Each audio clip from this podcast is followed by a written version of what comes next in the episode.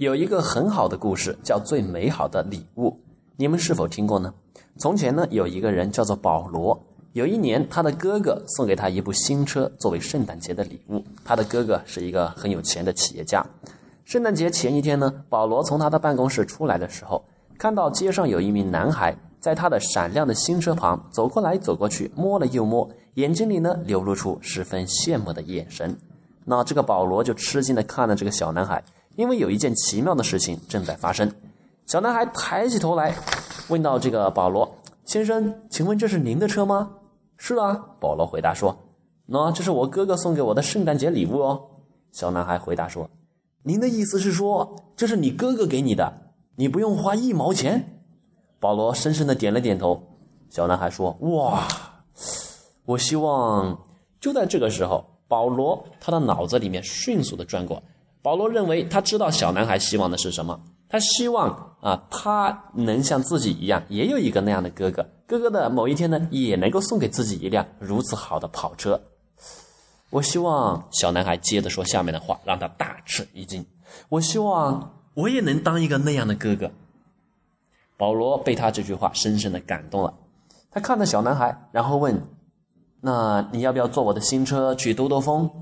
小男孩惊喜万分，答应了，马上跳上了车。他们坐的车在街上逛，逛了一会儿之后，小男孩转过身来，突然对保罗说：“先生，能不能再麻烦您把车开到我家门前？”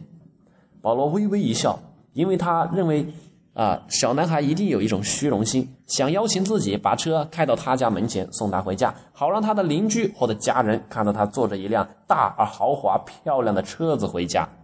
但这一次，保罗又想错了。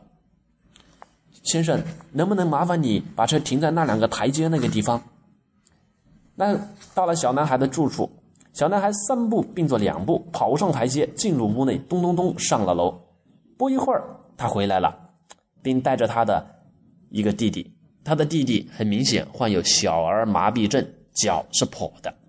他把弟弟安置在下面那个台阶那里，然后紧靠着他坐下。小男孩指着那部车子说：“看到了吗，弟弟？”就像我刚刚在楼上给你描述的一样，很漂亮，对不对？这是他哥哥送给他的圣诞礼物，他不用花一分钱。将来有一天，我也要送一部一样的车给你，这样你就可以看到我一直给你讲的橱窗里的那些圣诞节的礼物了。保罗深深的被小男孩感动了，他打开门走下车，将小弟弟抱到了自己这个车子的前座里。他的哥哥眼睛发亮。啊！立马也跟着坐进了座位，坐在他的旁边。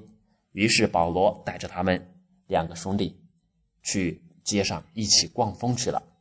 在那次圣诞节，保罗终于学到了一个很重要的一点，叫做“施比受真的更令人快乐”。